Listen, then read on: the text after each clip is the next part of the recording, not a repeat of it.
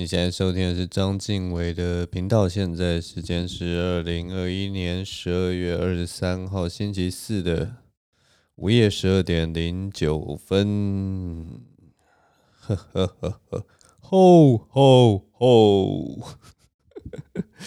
圣诞节、耶诞节快要到了，各位有没有准备好你们的耶诞礼物了呢？哦，不过在在讲到耶诞节这个话题之前，我还是要先抱怨一下，我真的应该，我觉得我录 podcast 的时间真的应该换一下，你知道吗？因为 台湾最火红的新闻，台湾最之前这个完全夺去大家的新闻就两个，这上周真的是发生了一大堆大事情。第一个大事情就是公投，公投这么好的一个话题，这么。这么有代表性的一个在浪尖上的话题，原本是一个很好的可以聊天的话题，就没想到这个周末又有一个更大的话题把它淹没，就是我们的李鸿旺。结果这个李鸿旺出来以后，在三天之内，这个话题马上就已经过去，他马上全盘皆输，数百期。直接道歉了事。我原本还期待说这个话题可以一直延续到我录音之前呢。我这个礼拜三晚上录音之前都可以聊这个李鸿旺的 美好事迹，但是没办法，就一切就都过去，一下就过去。我真的是觉得每次我录完这个音啊，然后大概什么礼拜五啊，或礼拜四啊，或或什么礼拜六的时候，就会发生一件大事情，你知道吗？然后我到礼拜三的时候又，又又又又过了那个最最狂的浪尖了。我已经不知道是第几次，就是遇到这样子的情况，我都没有办法谈论这件事情，你知道吗？啊、那几天真的是，我不知道。我我唯一有一个发现的一件事情，就是我不知道为什么，因为以前呢，在以前以前的时候，如果发生这些大事情啊，要么就是。很多人会很愤怒，你知道吗？然后很多人会想要当那个当那个公道伯啊，就是说我要跟你说道理，我觉得谁对谁错，然后跟你分析，然后可能会有一些灰色的地带让你去做评论，然后很多人就会在底下争辩起来。但很有趣的就是 王力宏这件事情，其实没有太大的争辩，你知道吗？然后发现每一个消息出来的时候。大概就是可能有呃绝大多数可能一半以上的人都是只按 like，可能就是只按个赞这样子，然后就是没有表达任何意见，因为那个赞就是一个已读的概念嘛，就是我已经看过这篇文章，所以然后我觉得这篇文章我看得很开心，或者是我觉得看得还不错，我就按个赞这样子。然后呢，大概有五分之一的人吧，都是都是回那个笑脸。我觉得这件事情非常有趣，然后。可能大概十分之一或甚至二十分之一的人，可能是才是安怒，你知道吗？就关于王力宏这件事情，很明显就是这个整个社会大众有大概五分之一或四分之一的人非常享受看这出好戏，然后有有一半以上的人都是已读，就是我看过这样子，然后真正生气的人真的其实少之又少，非常的奇妙的一个情况。因为我以记得以前那种。社会案件，大家都是会按怒啊，或者是说在底下争辩的很严重。可是不知道为什么，还是我同温层的关系，我身边所有人在看王力宏新闻的人，全部人都是用一种娱乐效果十足的态度在看这件事情。我不知道哎、真的非常有趣的一件事情，就是。大家看这种争议性的社会新闻，现在真的都已经把它娱乐化了吗？还是是因为这一次的事件，因为就是一翻两瞪眼，所以大家就是很期待，就是说，很期待，就是一种我也不知道，棒打过街老鼠还是什么，反正就因为胜利压倒性的胜利，你知道，实力相距相差可能太大了，所以就变成大家在看这件事情的发展的时候，就是在纯粹就是像追剧一样。大家都充满一种欢乐的一个气氛，当然对当事人来讲，对对所有就是当事人来讲，可能都可能会造成一些创 创伤吧，我不知道，或者是被牵扯到的，多多少少还是都会有受到影响。但我不知道，像我们这种，我我真的是这一次真的是当了一个专业的吃瓜群众，你知道吗？就是 这整件事情在发生的时候，我就从头到尾就觉得，我这真的太精彩了，这个人生真的太精彩了。我看到后来，我真的觉得，我们真的为什么要做喜剧，你知道吗？为什么我们还要继续讲这些不好笑的笑话，讲这些不好笑的事件，讲一些什么我人生狗屁倒灶的事情，或者我的生活经验，完全没有用啊！我讲这些东西，有人要听吗？王力宏，他铺陈了。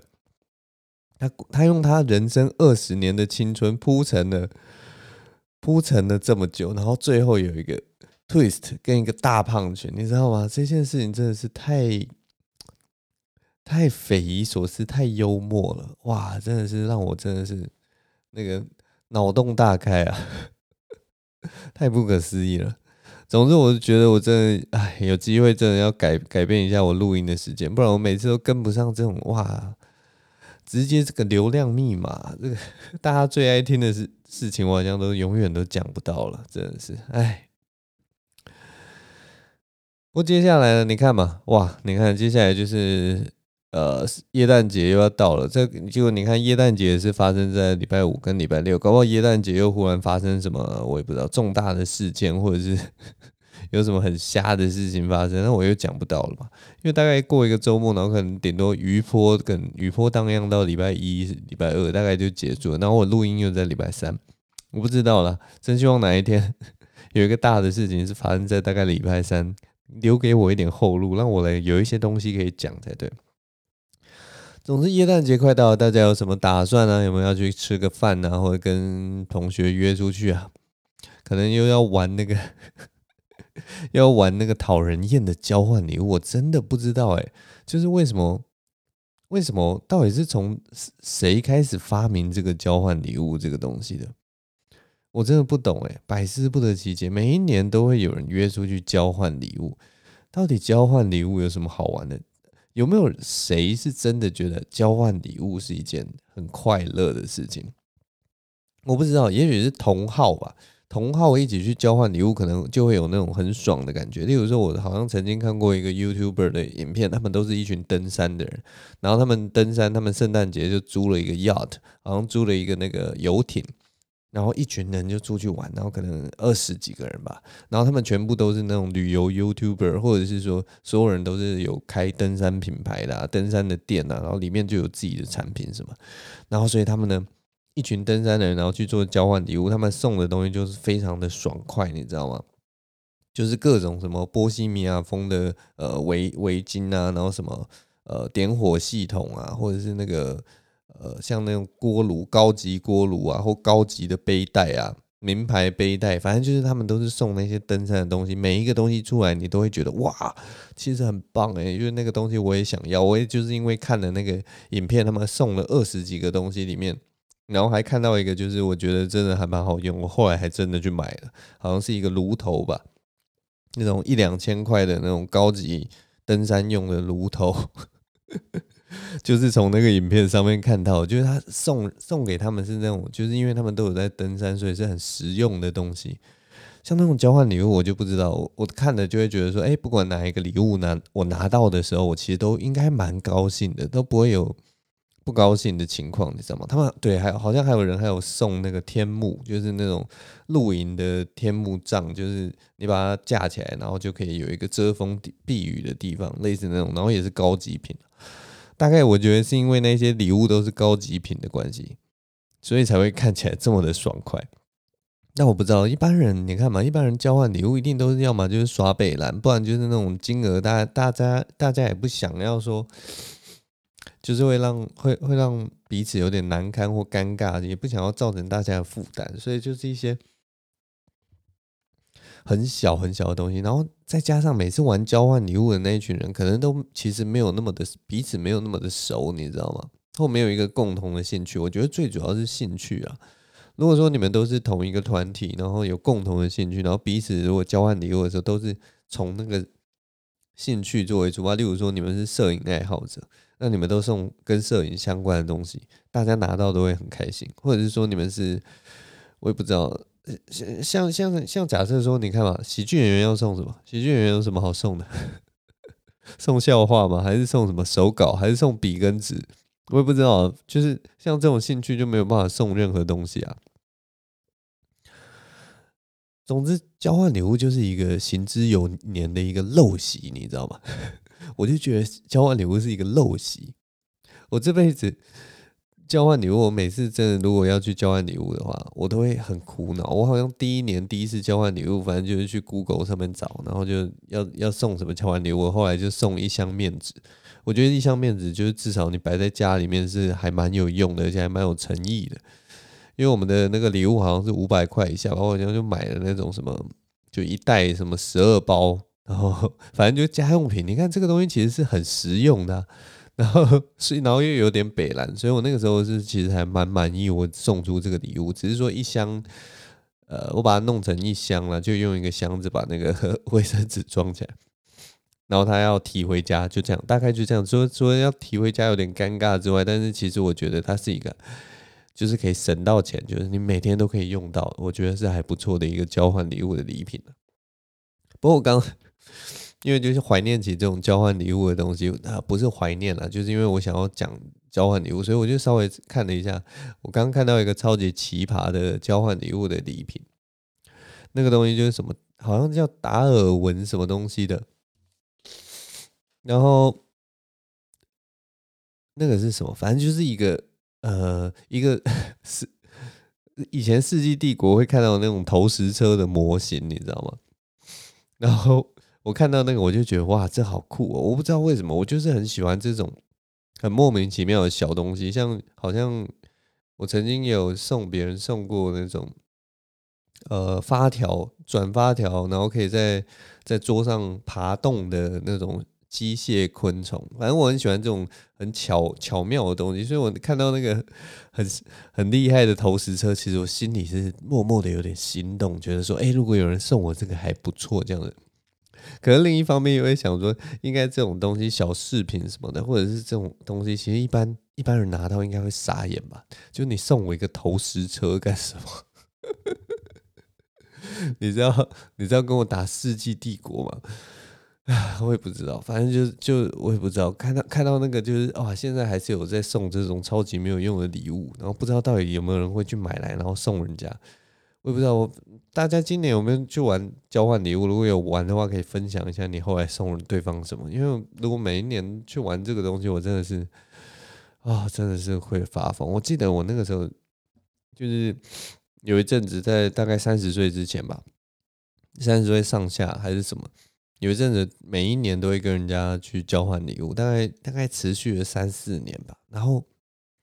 我们那个交换礼物的那那群人，其中有一个人，他每一次都买马克杯，然后我交换的时候，好像有两次都拿到那个马克杯，我觉得超级没用的，你知道吗？虽然马克杯你平常就是也可以，也可以，的确是用得到，但是我就不知道，好像曾经有人问我说。你一生中会用到几个马克杯？说实在话，其实没有那么多，你知道吗？因为你根本不会把马克杯打破啊，所以你其实你有一个漂亮的马克杯，然后可以喝水，我觉得就差不多了。后来就觉得，我这一辈子大概用的马克杯大概应该不到三个吧，然后真的有打破的，好像就算一个半吧，一个其中一个只有那个可能缺了一个角，然后后来就把它回收掉了。然后对，有一个是打破了，就摔到地板上。其他好像对啊，然后我现在就是在在家里，大概就是用我这个人生第三个马克杯。可是他，你看嘛，他光那个人，在我们交换礼物少少的时间里面，就送了我两个马克杯。当然，那两个马克杯后来可能都不是给我用了，就摆在家里这样子。反正我也只是觉得很妙。好，让我来喝个水。上礼拜，上礼拜有发生什么事情？上礼拜除了那个最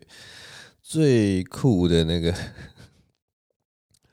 公投啊，王力宏啊，这礼拜的耶诞节。上礼拜我呃跟我的女朋友约了一下会哈，我们就去那个桃园市区的一间咖啡店。呢享受了一段美好的下午茶时光，我们就点了一堆那个蛋糕啊，然后我喝咖啡，他喝他喝什么，我已经忘记他喝什么，喝茶茶之类的啦。反正就然后吃着那个很好吃的蛋糕，我是觉得那家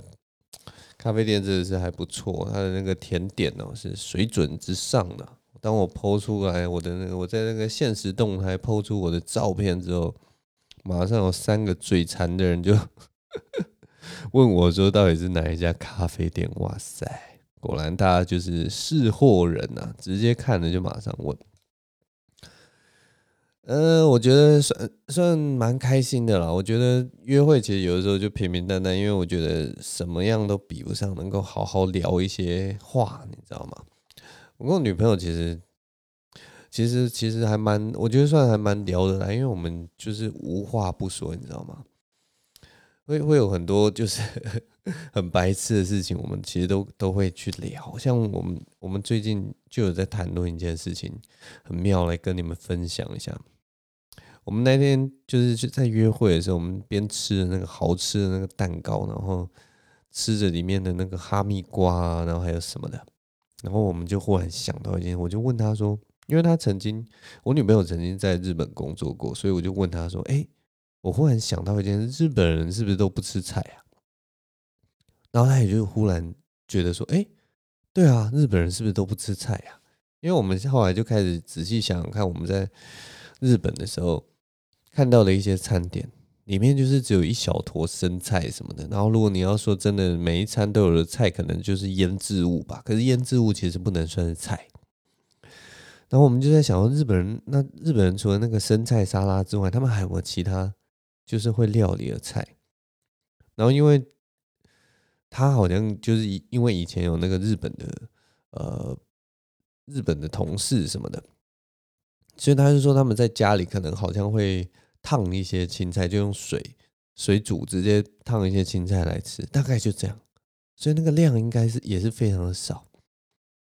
那我们就在想到底日本人不吃菜，凭什么这么长寿啊？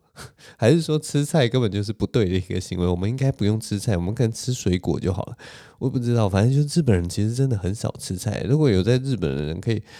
可以可以可以帮我解惑吗？为什么日本人都不吃蔬菜啊？还是他们就偷偷就是有在，我也不知道到底到底怎样，就是摘路边的叶子下来吃还是什么的，我不知道。然后但所以我们就讨论到，除了他们不吃菜之外，我们就马上想到，那如果不吃菜的话，他们应该都会便秘吧？所以日本人便秘应该很严重啊。然后我女朋友就说：不不不，他们其实便秘不严重，为什么呢？因为他们因为不吃菜的关系，所以他们发明了一个很厉害的小药丸。然后我就说：哈啊。有发明特别发明一个很厉害的小方，他说有有有一个便秘药，日本人发明的便秘药是这个全世界知名的。每次台湾人去日本的时候，其实还有一些人会专门去买这个便秘药。然后就说哇，这真的是我第一次听到。我听听过有人去买什么正露丸，或者是呃，我也不知道会去日本还还会买什么药，反正就是日本就是会买很多的药。然后，但是我第一次听到有人会去买便秘药。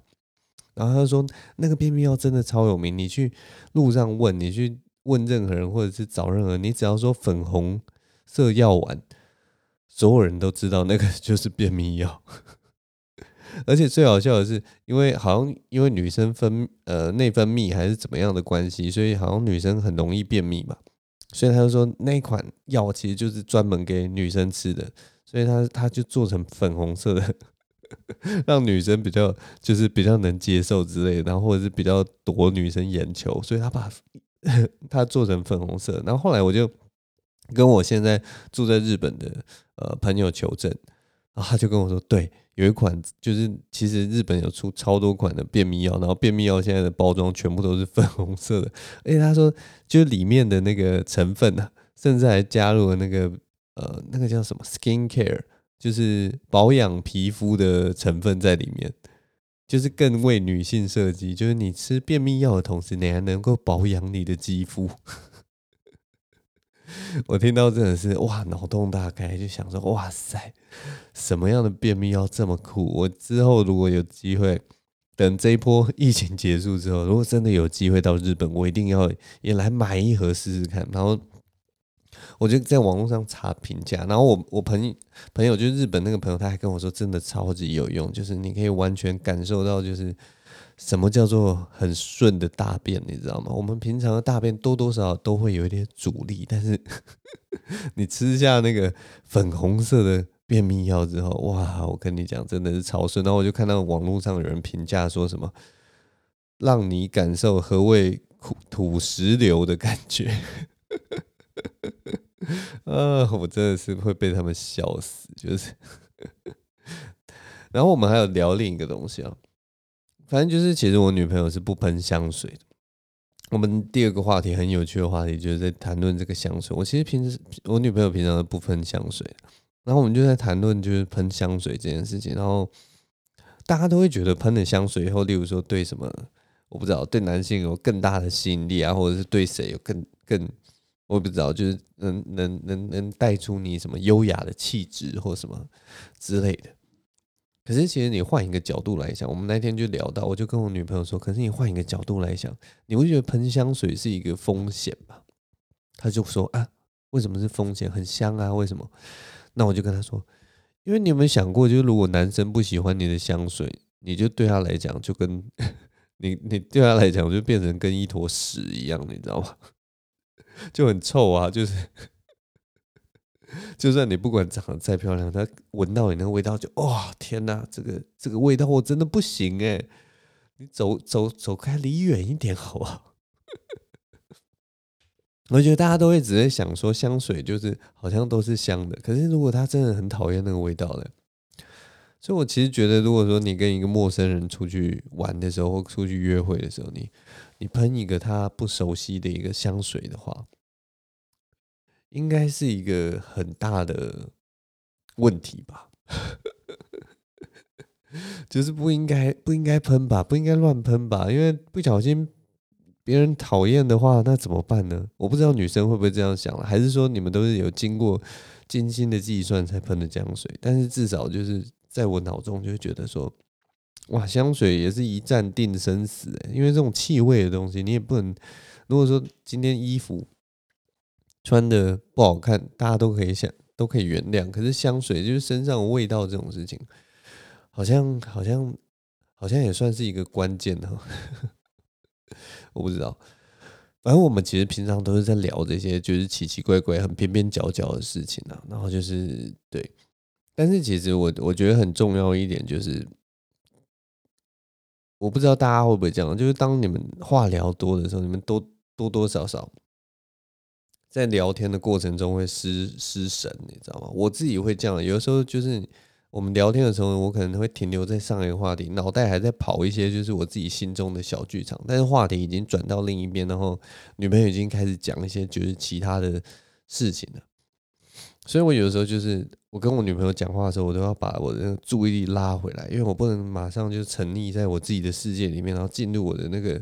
呃自己的小剧场里面，可能就去继续去想我的呃便秘药丸，或者是说喷香水，或者在在在便秘药药丸上面喷香水之类这种 奇怪的奇想之中，我要马上拉回来。所以我其实跟我女朋友聊天的时候，我有的时候那个我脑袋的 CPU 都转得很快哦。因为我女朋友反应很快，她她是一个很聪明的人，所以她每次那个话题转的速度啊，什么都都都都都可以很顺的转到另一个话题。然后其实我的速度就是比较慢的，所以她每次开启一个新话题，我我的那个脑袋就会像那种 Google 搜寻，你知道吗？就打入那个关键字，然后一瞬间就有一大堆资料就准备在那边，然后我赶快赶快就是举一反三。他如果这个话题有切中那个重点的话，我就要马上。马上切入那个话题，然后给他更多更多的资讯，然后大家一起来讨论，这样才好玩嘛。我不能他在讲他在讲便秘药丸的时候，我忽然跟他说香水的事情，这样就完全就打在一起。总之，我跟女朋友聊天的时候都都会很很专注。然后他讲了一句话，我脑中其实就会准备好说他想要呃，他有可能转去的那个方向。我跟大家举一个例子好了，就例如说我那天。女朋友她跟我讲说，她最近终于看了那个《骇客任务一》跟二，她就觉得《骇客任务》，因为她以前就都没有看，我不知道为什么她没有看，就是这种 真的是非常奇怪的事情，就是这么帅的基努里维，然后这么帅的一部电影，他居然没有看，搞什么东西？但是，但是他好，他最近他就是改邪归正了嘛，因为 Netflix 上面有，然后因为我们这个基努里维第四集的那个骇客任务要要来削大家一波啊，就是这种炒冷饭又要炒一波了 之类的。那反正我女朋友就是趁这个这个大家都有看的电影，她都没看过，所以她就趁这一波的时候，他就去回味了那个骇客任务。结果他就那一天就跟我讲，他说：“哎、我那天我最近就在看骇客任务。”我说：“嗯，怎么样？你觉得还不错吗？还是怎么样？”就他就说：“我看了骇客任务一跟二以后，我跟你讲，我我觉得我真的不行哎、”然后我就哇，天哪！他说他骇客任务不行，不行的原因是什么？因为一般人看骇客任务，其实就是一一一开始一定就是那种看不懂啊，或者是说他故事很庞大啊，或者是说他的场景太故弄玄虚什么，所以你没有办法进入那个科幻的状态。但是那个那个在我们呃国高中生，应该是我国高中的电影吧，还是大学的电影？反正在我们那个时候的电影是是可以，就是哦，应该是大学的电影，它是可以突破我们的想象力，然后是让我们觉得这个东西很屌的东西。虽然那个时候就是这部电影出来的时候，很多概念大家都说啊，这在哪一部电影有，哪一部电影有，就已经重复了。但是我觉得就是我我好像有一种义务，你知道吗？要带领他走入这个世界，我一定要跟他解释各种东西。所以当他跟我说骇客任务他真的不行的时候，我就想说好，我的脑袋就开始飞快的运转，我就脑袋就开始想说好。骇客任务，骇客任务，蓝药丸，红药丸，红红药丸，然后里面是有在讲述什么预言的，然后我的关键字就越来越多，有关于母体，然后有关于末日，末日后，然后它是有关救世主，然后还有魔鬼终结者的那样子的场景，然后里面还有一些佛学跟禅宗的思想，然后呃，在谈论的是真实跟虚幻的内容，然后。真实跟虚幻的话，我们追溯到最早的论述，应该是那个柏拉图的洞穴，然后就脑中就无比的，就是快速的飞快的找这些东西出来。结果 你们知道他说跟我说什么吗？我我当我脑袋就是充斥着这么多就是资讯量庞大的关键字的时候，他就跟我说：“骇客任务一二，我真的不行哎。”基努里维真的是太奶油小生了。当我准备了大量的资讯的时候，结果他最他其实只是想要讲基努里维他真的不行，搞什么东西啊？我就是准备了老半天，你知道吗？脑袋的虚 CPU 就在那边白白空转一堆，然后最后他只是要讲说，他真的觉得基努里维他不行，他没有办法喜欢奶油小生。所以我那当那个当家就像是那个我摆了一桌丰盛的食物，然后他跟我说他吃素，我就把那一桌东西全部都丢到垃圾桶里面，然后开始跟他谈论基努里维是 在那个以前的年代是奶油小生的事情。呃，我不知道，反正我我我觉得很妙啦。我跟他聊天有的时候就是也是有那种频道错频的感觉。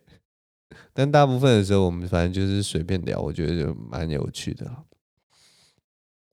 啊，我再来喝一下水好了。我前一阵子看了两个很有趣的影片哦，跟大家分享一下。一部是一个奥斯卡得奖的短片啊，叫做呃《The Neighbor's Window》，反正。我现在讲应该没有算暴雷吧？我其实蛮喜欢那一部短片的。他是在讲，就是有有一对中年的夫妻，他们生了两个孩子，然后妻子还怀孕要生第三个孩子。然后有一天晚上呢，这个老公回家的时候，然后他跟妻子啊，就是你就可以看得出来，他们是虽然是很。很很很和平的一个家庭，但是妻子就是因为又怀孕第三胎，然后就是压力非常的大，所以他们两人呢，活在那个中年的那种压力之下，就是那种工作、生活、家庭什么各式各样的事情的兼顾的那种家庭上，所以感觉大家都就是压力非常的沉重，然后那个呃屋里的气氛就非常的。我也不知道，就是有一种风雨欲来的感觉。我一开始就是看看那个场景的时候，我还想说他们一定要吵架啊，或者是什么，结果后来也都没有。但总之在在那个那天晚上啊，丈夫回来的时候，他们就忽然往窗外看，然后看到那个呃对面栋的一栋大楼的一对情侣，然后那对情侣 就是他们都没有拉窗帘什么拉窗帘什么的，所以他们的那个窗户就是很透明，然后在晚上的时候就是可以直接看过去，就像一个呃很漂亮的舞台这样子。结果那对年轻情侣大概是二十岁上下吧。然后他们正在激烈的做爱，所以我们的主角就是这对中年的夫妻啊，他们就看着那个二十岁的男女在他们的快乐的公寓里面激烈做爱，然后他们就一方面就是嘴里是讲说什么，哦天哪，他们真为什么不拉上窗帘呢？然后什么的。但是二方面又又看到那个他们年轻的肉体啊，然后看到他们年轻的那种冲劲跟干劲，其实他们就会开始有一种就是说哇，我们现在四十几岁了，我们现在五十几岁了之类的，就是那种我们中年了，然后对面还是一种充满青春活力，然后过得很好的生活，这样很自由、很奔放的生活，然后他们都深深为此着迷。就从那之后呢，因为就是他们的窗户都没有对面那。对面的年轻情侣窗户都没有窗帘嘛，所以他们家就开始备了一副望远镜。不管是那个男主男主角啊，中年男生还是中年女生，呃，那个妻子，他们不时都会拿起望远镜往对面去看，然后看他们就是呃，可能有办 party 啊，然后过得很开心啊，什么就是，然后他们，因为他们已经是中年的夫妻了，所以他们就会觉得说。哇，我们的二十几岁真的已经过去，然后真的很怀念那段很自由的时光。他们就每天这样看，每天这样看。然后后来夫妻当然就也生了第三个孩子嘛，然后第三个孩子就也是很可爱，然后可是就是呃家里的负担又变重了，然后他们就是过得其实还是蛮辛苦的，偶尔有争执这样子。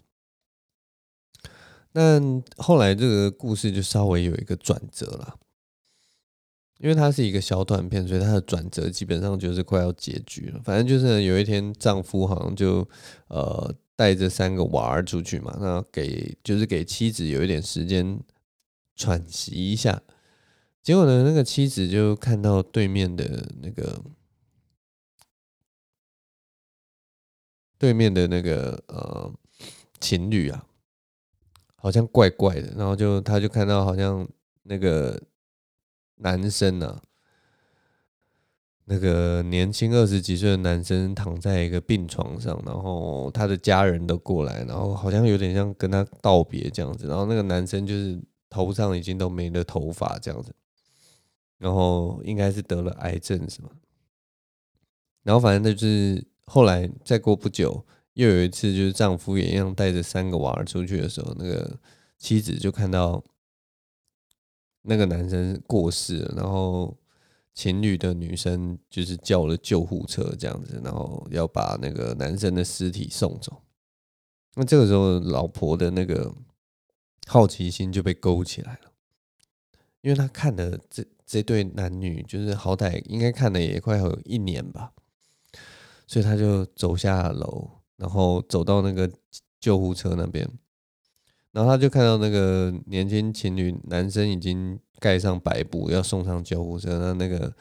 女生呢就站在那个公寓的门口在那边哭。那我相信他的那个心情啊，就是老婆的那个心情，一定是觉得说，我看了他们一年，我甚至就已经知道他们呃所有喜怒哀乐，所有就是他们生活的一切了。会有一种就是很跟他很熟悉的感觉，所以他就情不自禁的走上前，然后就是问那个女生：“哦，你还好吗？”然后那个女生当然一开始就是觉得就是有人来关心她嘛，所以她当然就是有一方面有点吓到，二方面觉得哦还好还好，就是这就是人生嘛这样子。然后他当然这个时候那个剧情也不是那种就是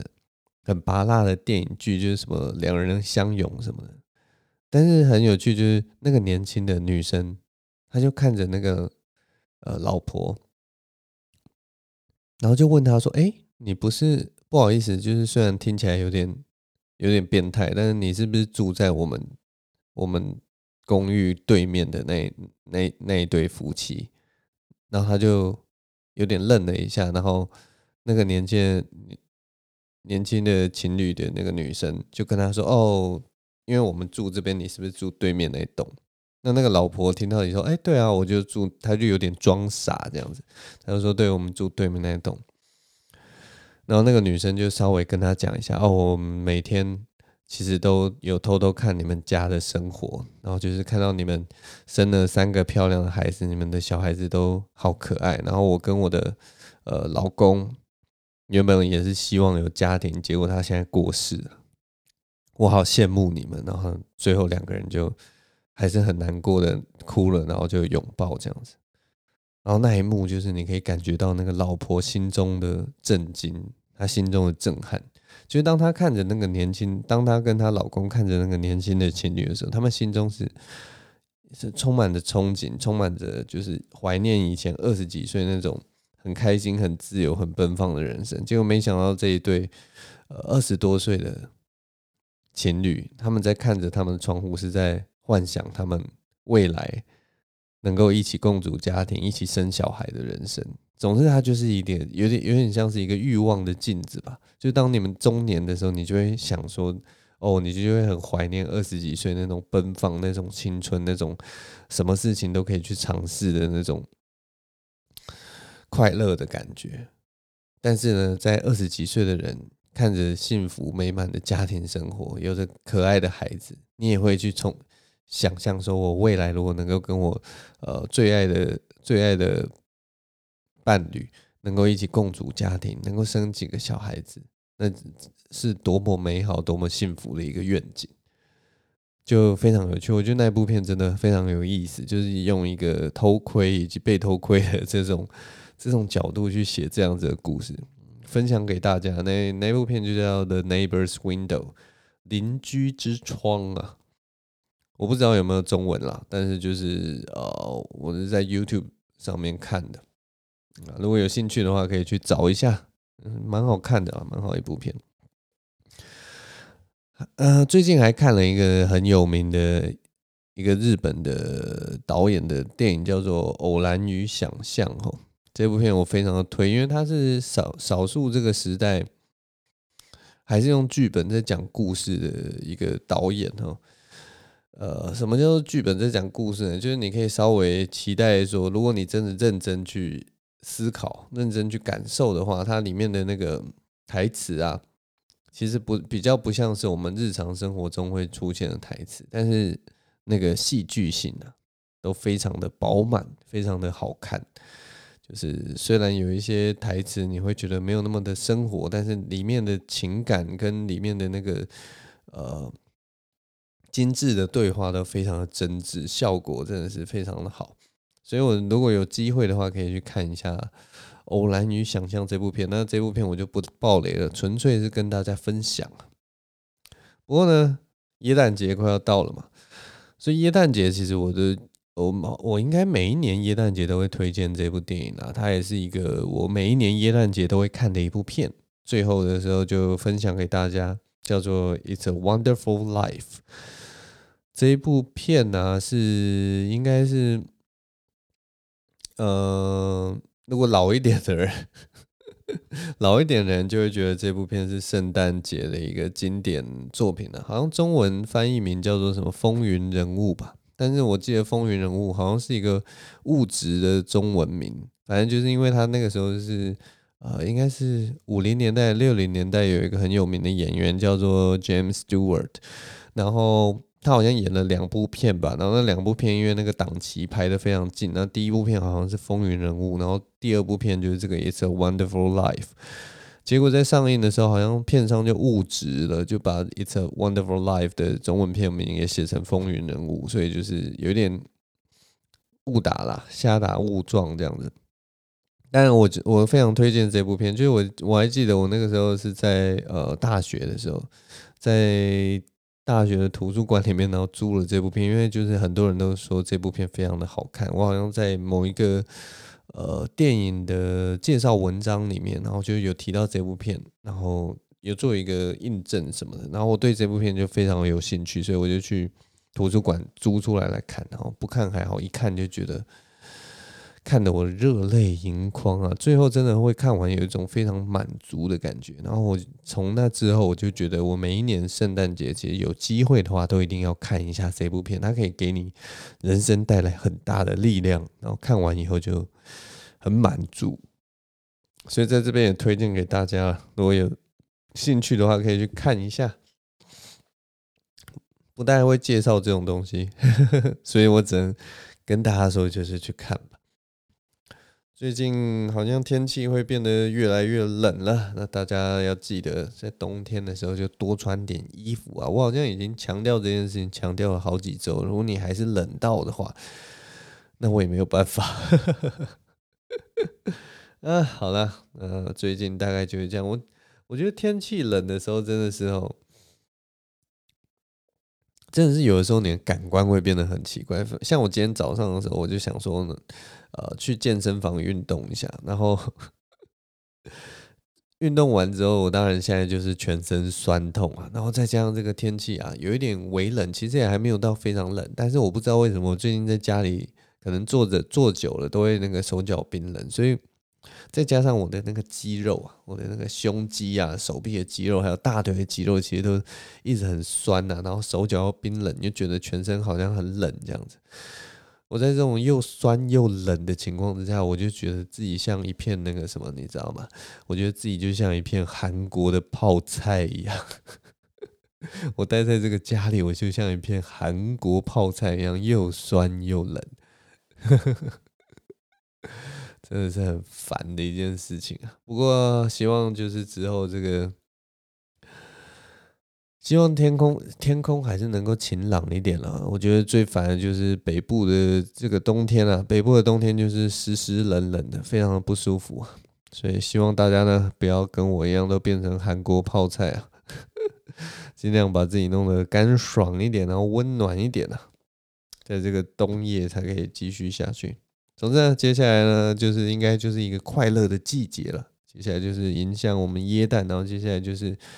元旦过年了，希望大家能够好好的跟今年告别。今年真的是一点狗屁倒灶的东西哈，一堆狗屁倒灶的东西。然后每两个月都有一出什么媒体大戏给大家观赏啊。最后一出是这个我们的力宏哥的大戏啊，也算是一个还不错的结束了。总之呢，希望大家这一年都过得。算是还 OK 了，那明年我相信都可以过得更好。好了，我们今天大概就录到这边了，谢谢大家收听，我是张晋唯啊。下周我们再来说一些有趣的故事吧。今天就到这边，大家再见喽，拜拜。